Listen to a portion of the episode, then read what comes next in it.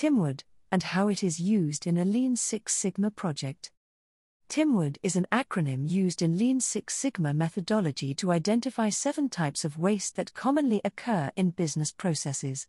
The acronym stands for T. Transportation, I. Inventory, M. Motion, W. Waiting, O. Overproduction, O. Overprocessing, D. Defects.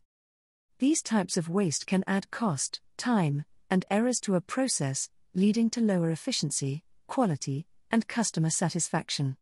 Organizations can streamline their processes, reduce costs, and improve their bottom line by identifying and eliminating these types of waste.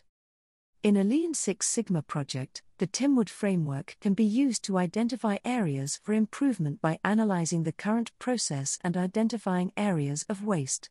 Once these areas of waste are identified, the project team can work on developing and implementing solutions to eliminate or reduce the waste. This can involve various methods like value stream mapping, root cause analysis, and process improvement techniques like Kaizen or 5S. For example, if a manufacturing process involves moving materials from one station to another frequently, this could be an example of transportation waste.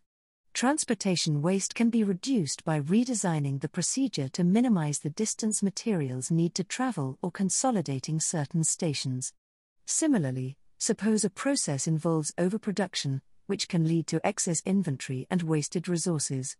In that case, the team can work on implementing a just in time JIT system to produce only what is needed, when it is needed. In summary, TIMWOOD is a useful framework for identifying and reducing waste in a process, which can significantly improve efficiency and quality in a Lean Six Sigma project.